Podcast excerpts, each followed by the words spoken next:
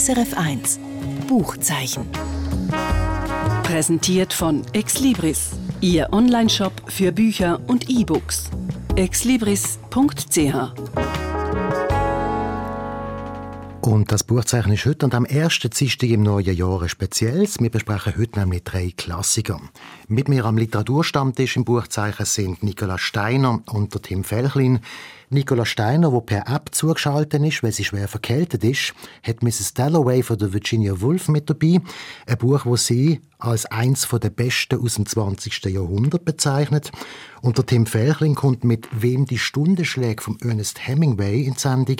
Ein Roman, wo Ernest Hemingway seine eigenen Erfahrungen im spanischen Bürgerkrieg zeigt. Mein Name ist Michael Luisier. Ich bin mit dem Klassiker von der satirisch-humoristischen Literatur da. Ich habe mitgebracht die Abenteuer des guten Soldaten Schweig im Weltkrieg vom Jaroslav Hašek. Nicola, reden wir zuerst über die Buch, das du mitgebracht hast. Mrs. Dalloway ja. von der Virginia Woolf. Was gefällt dir an diesem Roman besonders, dass du sagst, es ist eines der besten im 20. Jahrhundert? Ja, gell, das hört sich ein bisschen großspurig an, aber es ist tatsächlich so. Also ich sage mal drei Stichworte. Die Sprache, die Psychologie und die Erzählform. Also ähm, Virginia Woolf findet eine Sprache, da sitzt jeder Satz, es könnte wirklich auch Lyrik sein. Und sie zeigt die Psychologie der vielen Figuren, die in diesem Buch vorkommen, ähm, mit einer Feinfühligkeit und mit einer Präzision, die wirklich außerordentlich ist und das in einer Erzählform, die ganz neu ist. Man muss sich vorstellen, das Buch ist 1925 erschienen, also vor gewissermaßen 100 Jahren und sie verschränkt gewissermaßen direkte Rede, indirekte Rede, erlebte Rede, inneren Monolog so unglaublich raffiniert miteinander, dass es wie ein großes Konstrukt wird, dass man immer von einer Figur in die nächste wechselt, ohne sich dessen bewusst zu werden. Das ist phänomenal. Also bevor wir so in Details gehen, möchte ich gerne mal noch einen Schritt zurück. Um was geht es eigentlich da ganz konkret, wenn man das kann sagen Also ja, das ist natürlich immer das Problem bei solchen Klassikern, oder? Man kann die Handlung in einem Satz zusammenfassen und gleichzeitig auch nicht. Mhm. Ich versuche es mal. Wir versetzen uns jetzt mal ins Jahr 1923, in den Juni in, nach London, also vor 100 Jahren. Und Mrs. Clarissa Dalloway, das ist eine der Hauptfiguren. Sie ist Anfang 50, sie ist verheiratet mit Richard Dalloway. Sie gibt am Abend einen Empfang. Auf diesem Empfang ist die gesamte High Society der Stadt eingeladen, inklusive Premierminister. Und jetzt muss noch ganz viel erledigt werden. Das ist mal der Ausgangspunkt. Und wir folgen Mrs. Dalloway jetzt einen Tag lang durch diese Stadt, durch diese Vorbereitungen. Wir folgen aber auch ganz vielen anderen Figuren, denn sie ist nicht die Hauptfigur, sondern wie ich das vorhin beschrieben habe, man wechselt immer in andere Perspektiven von anderen Figuren. Da ist zum Beispiel ein junger Mann, kriegstraumatisiert, der ist gerade aus dem Ersten Weltkrieg zurückgekommen und der findet nicht mehr richtig ins normale Leben zurück. Das ist für mich die interessanteste Figur des Buches, wirklich, weil es so ein Gegenschnitt ist zu dieser sehr sich in einer Blase aufhaltenden, verwöhnten ähm, und abgeschotteten Mrs. Dalloway.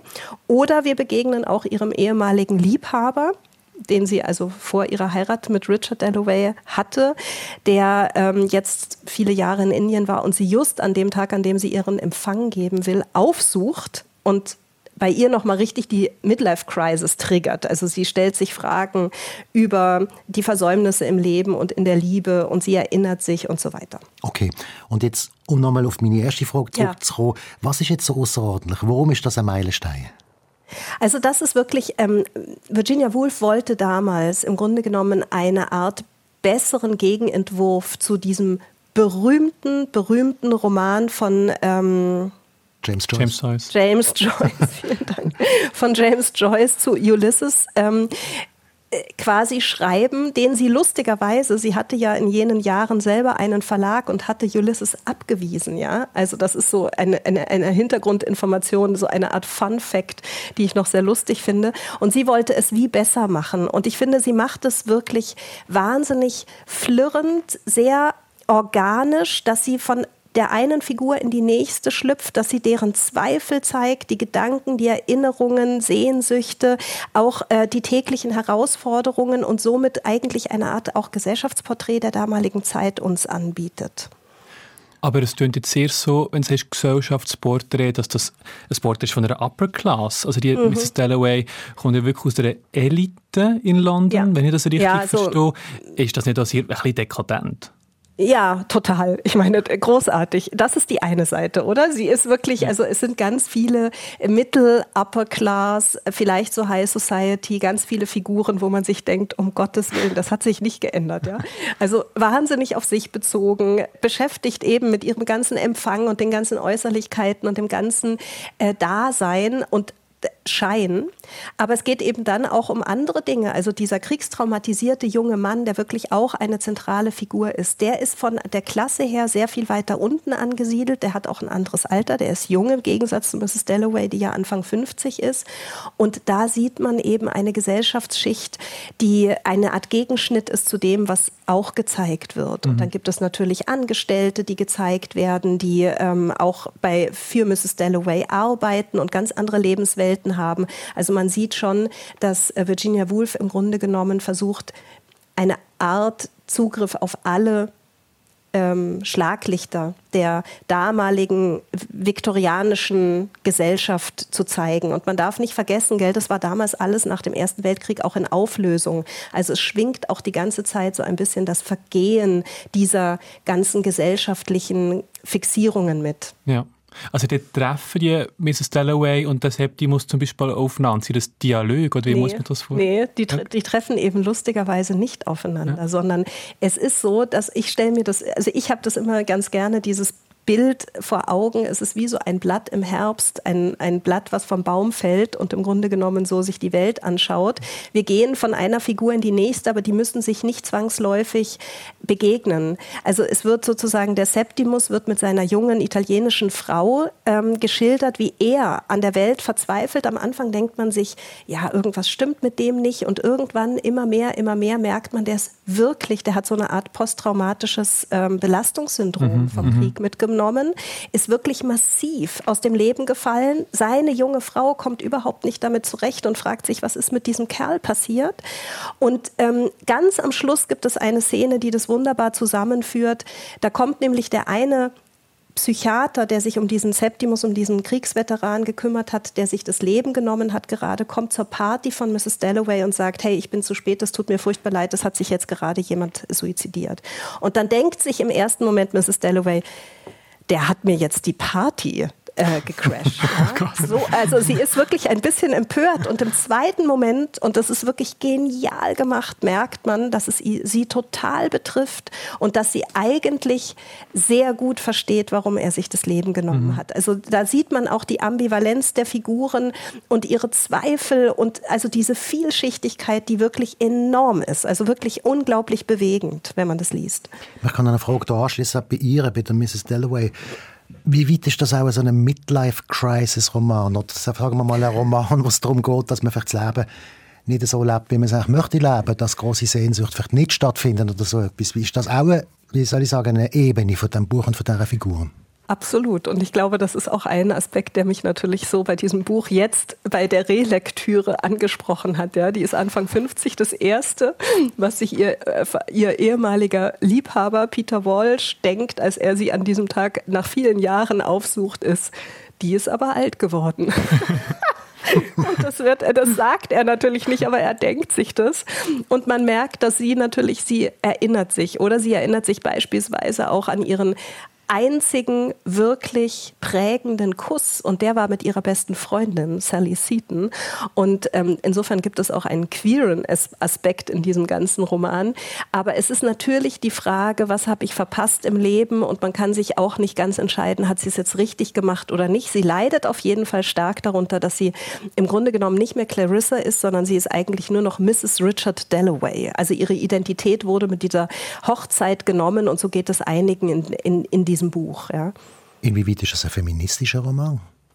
Ja, also ich glaube, das ist wirklich ein feministischer Roman. Ich habe mir darüber lange Gedanken gemacht, weil ja äh, Virginia Woolf auch so als Vorreiterin ja. des Feminismus immer gelesen werden kann. In diesem Falle, äh, das interessiert mich auch besonders, es ist wirklich eben das erste Porträt einer Frau, die altert. Ja? Also eben diese Szene, die ich gerade geschildert habe, dass ähm, sich ihr ehemaliger Liebhaber denkt, die ist aber alt geworden und dass sie im Grunde genommen merkt, sie hat ganz vieles verpasst im Leben und sie ist sich nicht ganz sicher, hat sie es richtig gemacht oder nicht.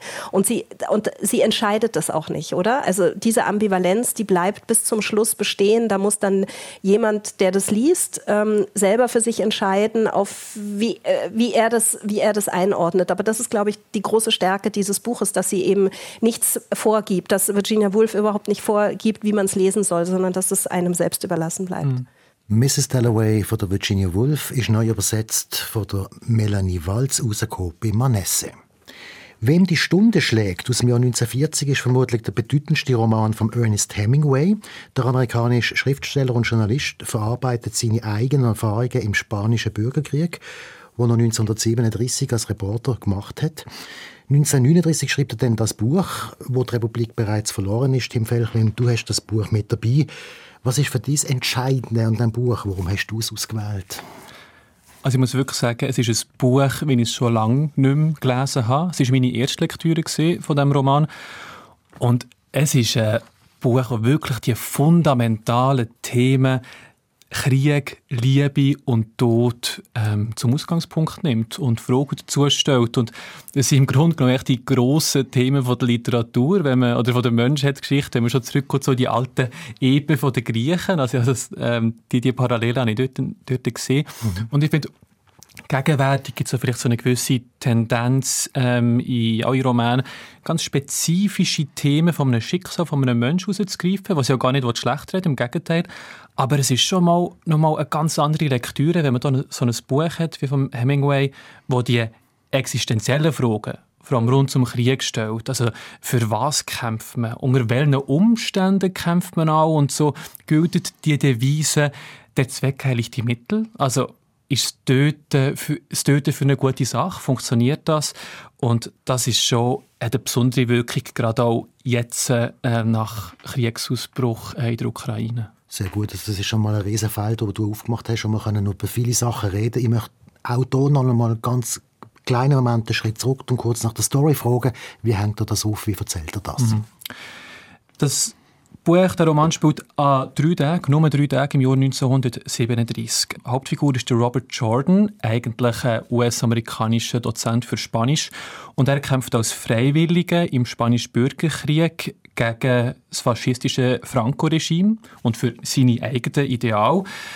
Und er bekommt als Sprengstoffexperte den Auftrag, eine strategisch wichtige Brücke zu sprengen. Irgendwann im Hinterland von Madrid, geht dort her und bekommt oder sucht so Unterstützung von einheimischen Widerstandskämpfern. Die sind militärisch eher unerfahren, auch ein bisschen verstritten untereinander. Aber innerhalb von diesen drei Tagen ähm, planen sie die Sprengung von, von der Brücke, die schlussendlich auch gelingt, zwar mit tragischem Ausgang. Und was der Hemingway jetzt macht, ist vor allem an diesen Figuren an, so ein bisschen die Ambivalenz vom Krieg auch aufzuzeigen. Mhm. Das ist so ein bisschen der Plot. Ja, und ich finde, das ist das Stichwort Krieg, oder? Das war ja bei Mrs. Dalloway auch schon Thema ähm, durch diesen Kriegsveteran im Ersten Weltkrieg, der komplett traumatisiert war. Ähm, wie, wie, wie liest du das sozusagen angesichts des Krieges, der jetzt in der Ukraine stattfindet. Mhm. Ich kann mir vorstellen, dass man, ich meine, 40er Jahre, weißt du, dass man das mit einer ganz anderen Sensibilität und Brille nochmal liest, gerade diese Ambivalenz. Was ja, hast du da mitgenommen? Also ich muss sagen, es ist lustig, wenn ich angefangen habe, ich dachte, jetzt kommt mir so eine heroische amerikanische Heldengeschichte entgegen, so die Guten gegen die Bösen.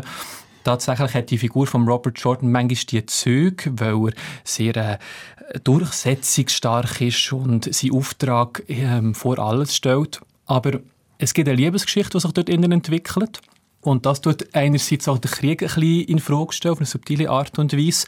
Und was ich vor allem spannend finde, eben der, der ja so andeutet, der Hemingway tut das Narrativ von Gut gegen Böse, das im Krieg ja immer wieder ein bisschen erzählt wird, in Frage stellen. Er macht das hauptsächlich daran, dass man Rückblenden mitbekommt von diesen Widerstandskämpfern, die gegen Faschismus sind. Und dort aber auch Gräueltaten passieren. Also da gibt es eine Szene, wo der Pablo, das ist ein Teil von dieser Gruppe, einer ehemaligen Affier sozusagen, beteiligt war an, einem Massenmord, an einem blutigen Massenmord an Bürger, die sich zum Faschismus bekennt haben. Und mir ist selten eine Szene körperlich so nahe gegangen, ähm, wie, wie, wie dieser Teil. Das ist, das ist ganz, das ist phänomenal geschrieben, aber in diesem Hemingway-Stil, der sehr karg und trocken ist. Und das tut natürlich schon die Frage nachher aufwerfen, wie blicke ich auf einen Krieg und welche Fragen dürfen auch kritisch gestellt werden, obwohl jetzt auch eine Rollverteilung, um auf deine Frage zurückzukommen, Nicola, in Ukraine, Russland, eigentlich doch sehr klar ist. Mich hätte einfach noch interessiert, weil das etwas ist, was mich an ähm, US-amerikanischen Filmen und auch Romanen oft ein bisschen aufregt, dieses, diese Heldengeschichten oder dieses Schwarz-Weiß, dass man im, ähm, im Sinne des Guten auch Böses rechtfertigen kann. Mhm. Aber wie ist es jetzt in diesem Buch, weil du gerade von der Ambivalenz gesprochen hast, kann man das so in dem Sinne schematisch aufarbeiten oder ist es wirklich auch gebrochen? Das ist das, was mich interessiert. Mhm. Es ist gebrochen und das, was ich wirklich spannend finde, ist, dass der Hemingway dort selber fast ein bisschen widersprüchlich ist. Es gibt einerseits den Teil, wo man das Gefühl hat, das ist ein bisschen veraltet und das geht um, um Mannenbilder. Man hat einen Held, der im Zentrum steht und zwar der schon von, der Krieg Fragen, aber der Auftrag, den er hat, der Brücke zu sprengen, merkt er sehr schnell, das nützt gar nichts. Aber es ist nicht sinnlos, weil es für die gute Sache ist. Ein so also die höheren Werte, die überall ausgestellt ist. Das ist das Amerikanische, das zu dieser Zeit sehr stark passt, liest man dort raus. Und gleichzeitig tut er eben, wie gesagt, an diesen, an diesen Figuren abhandeln, dass es dann nicht einfach so einfach ist, dass man kann sagen, da tut der, ähm, der David gegen Goliath kämpfen und dass auch andere Werte gibt, wie eine Liebesgeschichte, eine Zukunft, die man sich, wo man sich wünscht, wo wo man sich muss fragen für was wird eigentlich tatsächlich gekämpft. Und ähm, das, was ich am Anfang gesagt habe, so heiligt der Zweck die Mittel unter, jeden, unter allen Umständen. Und das wird schon auf, aufdröselt in diesem Buch. Ich möchte auf das Liebesbad sprechen kommen, das du angesprochen hast. Ich habe eine Kritik gelesen oder eine Zusammenfassung von diesem Buch gelesen, jetzt kurz vor dieser Sendung. Und da ist eine wahnsinnig eindrückliche Szene beschrieben, wo die beiden dann wirklich zusammenkommen und sie haben nichts. Sie haben die Vergangenheit und sie haben die Gegenwart und sie haben keine Zukunft. Vergangenheit ist vorbei. Es gibt also nur die Gegenwart, Gegenwart, Gegenwart. Ist das so eindrücklich? Ja, das ist sehr eindrücklich. Am Anfang habe ich gefunden, jetzt geht es ein bisschen sehr schnell. Weil es ist so, die zwei sich und die sind schlagartig ineinander verliebt. Das ist wirklich Liebe auf den ersten Blick. Die Maria, also sie hat die Vergangenheit, dass sie geflüchtet ist aus der, aus der Gefangenschaft der Faschisten. Und sie verkörpert so ein bisschen die leidtragende spanische Bevölkerung, hat auch Vergewaltigung erlebt. Und dort treffen sie sich, also der, der, der amerikanische Held, ich sage jetzt mal so, und die spanische, die spanische Figur. Und durch das, dass sie wirklich beide eigentlich keine Zukunft haben, wird das ein bisschen nachvollziehbar, dass man sagt, die zwei finden sich innerhalb von diesen drei Tagen und dann in die Liebesgeschichte dann doch können, können, können mitfiebern auch innerhalb von dem, von dem Roman, obwohl ich am Anfang gefunden habe, das geht jetzt also alles ein bisschen sehr schnell. Ja, das ist interessant, weil ähm, ich habe von Hemingway einiges gelesen, aber es war immer Kurzform. Jetzt hat dieser Roman über 600 Seiten, mhm. oder? Also mhm. wie ist denn das äh, sozusagen, also weil du gerade von Zeit gesprochen hast, vielleicht liegt es daran, dass ich den noch nicht gelesen habe, weil er so dick ist. Wie verhält sich sozusagen diese Langform von Hemingway zu dem, was man in seiner, weißt du, was man kennt von ihm? Zur Kurzform. Ja, also das stimmt, der Hemingway ist so bekannt für seine lapidaren Spruch, für seine kurzen Sätze und die sind also auch in diesem Roman so vorhanden. Es kommt kaum blumig daher oder es gibt keine emotionale Ausschweifungen oder einmal wenig. Mit dem hat der Hemingway so eine Unmittelbarkeit erzeugen dass man sehr schnell in die Geschichte hineingezogen wird. Was der Unterschied ist zu seinen kürzeren Geschichten, beispielsweise Der alte Mann und das Meer, wahrscheinlich die bekannteste vom Hemingway, ist, dass wir verschiedene Erzählstile haben und Erzählperspektiven. Also einerseits gibt es so den Auktorial, den allwissenden Erzähler. Es gibt ja aber auch wieder Betrachtungen und Reflexionen von Robert Jordan in der Situation, wo er gerade innen steckt. Das ist manchmal ein bisschen langfädig, ehrlich gesagt, aber im Gesamtkonzept geht das sehr auf. Es gibt Rückblenden und Erinnerungen, um die Figuren, die dort vorkommen, noch ein bisschen besser zu verstehen. Und vor allem, und das finde ich besonders bemerkenswert, es gibt viele Dialoge und die muten extrem komisch an. Das ist, äh, hat mich zuerst irritiert, aber ich habe festgestellt, dass dort der Hemingway eigentlich probiert, den spanischen Dialekt simulieren. Also ich habe natürlich jetzt die deutsche Übersetzung gelesen, aber im Englischen ist es wirklich so, dass der Hemingway fast so ein bisschen mittelalterliches Englisch verwendet zum, und so ein Spruchexperiment macht, um zu zeigen, ich schreibe das zwar auf Englisch, aber eigentlich wird auf Spanisch geredet. Und in der neuen deutschen Übersetzung wird das ein bisschen mitgemacht, weil das nicht so ein ähm, eine sinnhafte Übertragung ist von der Spruch, sondern wirklich so eine fast eins zu eins Übersetzung. Und äh, man merkt es am ersten, am ersten beim Fluchen, wenn die Spanisch fluchen, man merkt, ah, okay, man ist da sehr neu wahrscheinlich an der, Spruch, den man würde sprechen in dem Moment. Ernest Hemingway, wem die Stunde schlägt, aus dem Englischen übersetzt von Werner Schmitz auf 624 Seiten. Rausgekommen ist das Buch im Jahr 2022 bei Rowold. Und jetzt noch ein Tipp. Aber da bringe ich jetzt nicht so kurz und bündig, wie ich das sonst einmal mache oder vorproduziert mit Musik und so weiter, sondern ich werde auch ein bisschen etwas darüber erzählen, weil es ist immerhin ein Buch von 1008 Seiten, also wenn man sich mir macht, kann man ja vielleicht auch zwei, drei Worte darüber verlieren. Es ist immer dicker. Es werden immer dicker. genau, es geht übrigens auch um Krieg. Es ist die Abenteuer des guten Soldaten Schweig im Weltkrieg. Früher hat man gesagt, braver Soldat, das hat mit der Neuübersetzung zu tun, vom Antonin Brusek, wo im Jahr 2014 rausgekommen ist. Mit dabei ist auch ein schöner Text von Jaroslav Rudisch, einem tschechischen Schriftsteller, der im Moment in Berlin lebt, wo der Haschek und der Schweg noch einmal ehrt und ihn als tschechische Kneipengänger beschreibt. Beide. Genau heute vor 100 Jahren, am 3. Januar 1923, ist der Jaroslav Haschek gestorben, der Autor von diesem Buch. Und darum habe ich mich entschieden, jetzt das Buch mitzubringen. Die Geschichte ist ja bekannt, die kann man auch nicht nachverzählen, die ist sehr komplex, aber ich denke, jeder, der hier in diesem Land der HD Läppli kennt, weiß ungefähr, um was es hier geht. Im Zentrum steht eine Figur, die in den Krieg geht, wo alles so ernst und so wörtlich nimmt, dass er damit den ganzen Mechanismus von der Macht aushebelt und ad absurd und viert und gleichzeitig ein heilloses Chaos anrichtet. Dazu kommt, dass er ein amtlich beglaubigter Vollidiot ist, wie es auch heisst, und durch das letztlich eben nie greifbar ist für irgendein System oder irgendeine Macht. Der Autor selber, also das heißt, die Story ist fast zu komplex, um es so wieder erzählen, aber der Autor selber, ich finde, der ist jetzt nicht so bekannt. Ich habe mal einmal mal etwas über ihn gelesen und gemerkt, sehr selber eine amüsante Lebensgeschichte. Ähm, was ist der Verein, der Jaroslav Haschek? Also eine amüsante Lebensgeschichte, das stimmt sehr. Auf der anderen Seite ist er auch offenbar sehr tief trauriger Mensch gewesen, oder sehr verzweifelter Mensch gewesen. Er war irgendwo ein Aussenseiter gewesen. Sicher kann man sagen, er hat schon als Bub die Schule geschwänzt. Er hat überhaupt kein Interesse gehabt an an irgendwie Neumeninen zu gehören, Neumeninen zu passen, hat einen sehr strengen Vater gehabt, ist dann aber, wo der gestorben ist, nicht wirklich in die Schule gegangen, hat sich lieber an zwielichtigen Ort aufgehalten, in irgendeiner Kneipe, hat sich auch an Demonstrationen beteiligt gegen die Deutschen. Wir sind da irgendwo in Prag, in mhm. der Zeit vom K&K-Reich.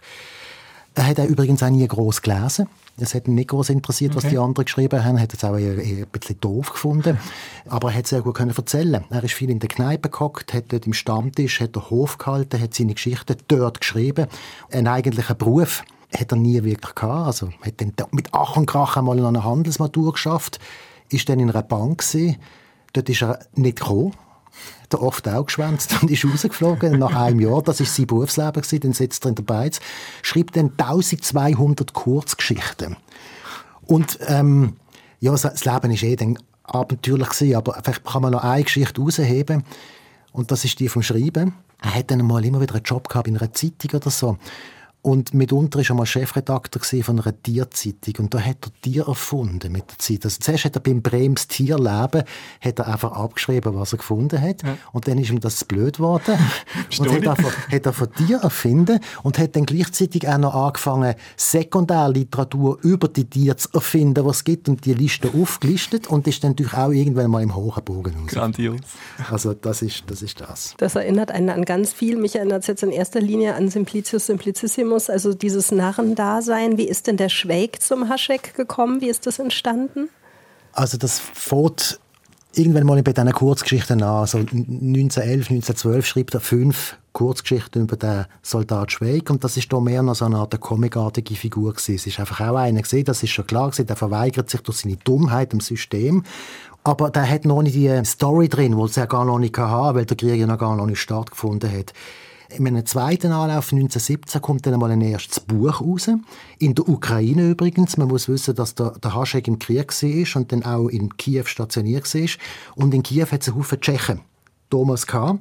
Und die wiederum haben ein Interesse an dem K. Das ist dann dort gedruckt worden, zum ersten Mal in Buchform. Aber hat noch nicht wirklich realisiert und ist auch noch ein bisschen platt gewesen. Erst nach dem Krieg, wo der Haschek wirklich alle Erlebnisse selber durchgelebt hat, wo noch zum Teil auch in dem Buch vorkommen, hat er dann mehr aus Not auch, dass er nämlich überhaupt keine Chance mehr hatte. Er hat nichts zu essen er war ein schwerer Alkoholiker. Seine Beziehungen sind gescheitert, es sind zwei gleichzeitig, er war zweimal geheiratet. Er hat dort dann wirklich müssen das niederschreiben und hat das in einem Irrsinnstempo gemacht. Und dann kommt das zuerst raus mit Heftli am Kiosk und wieder riesigen Erfolg.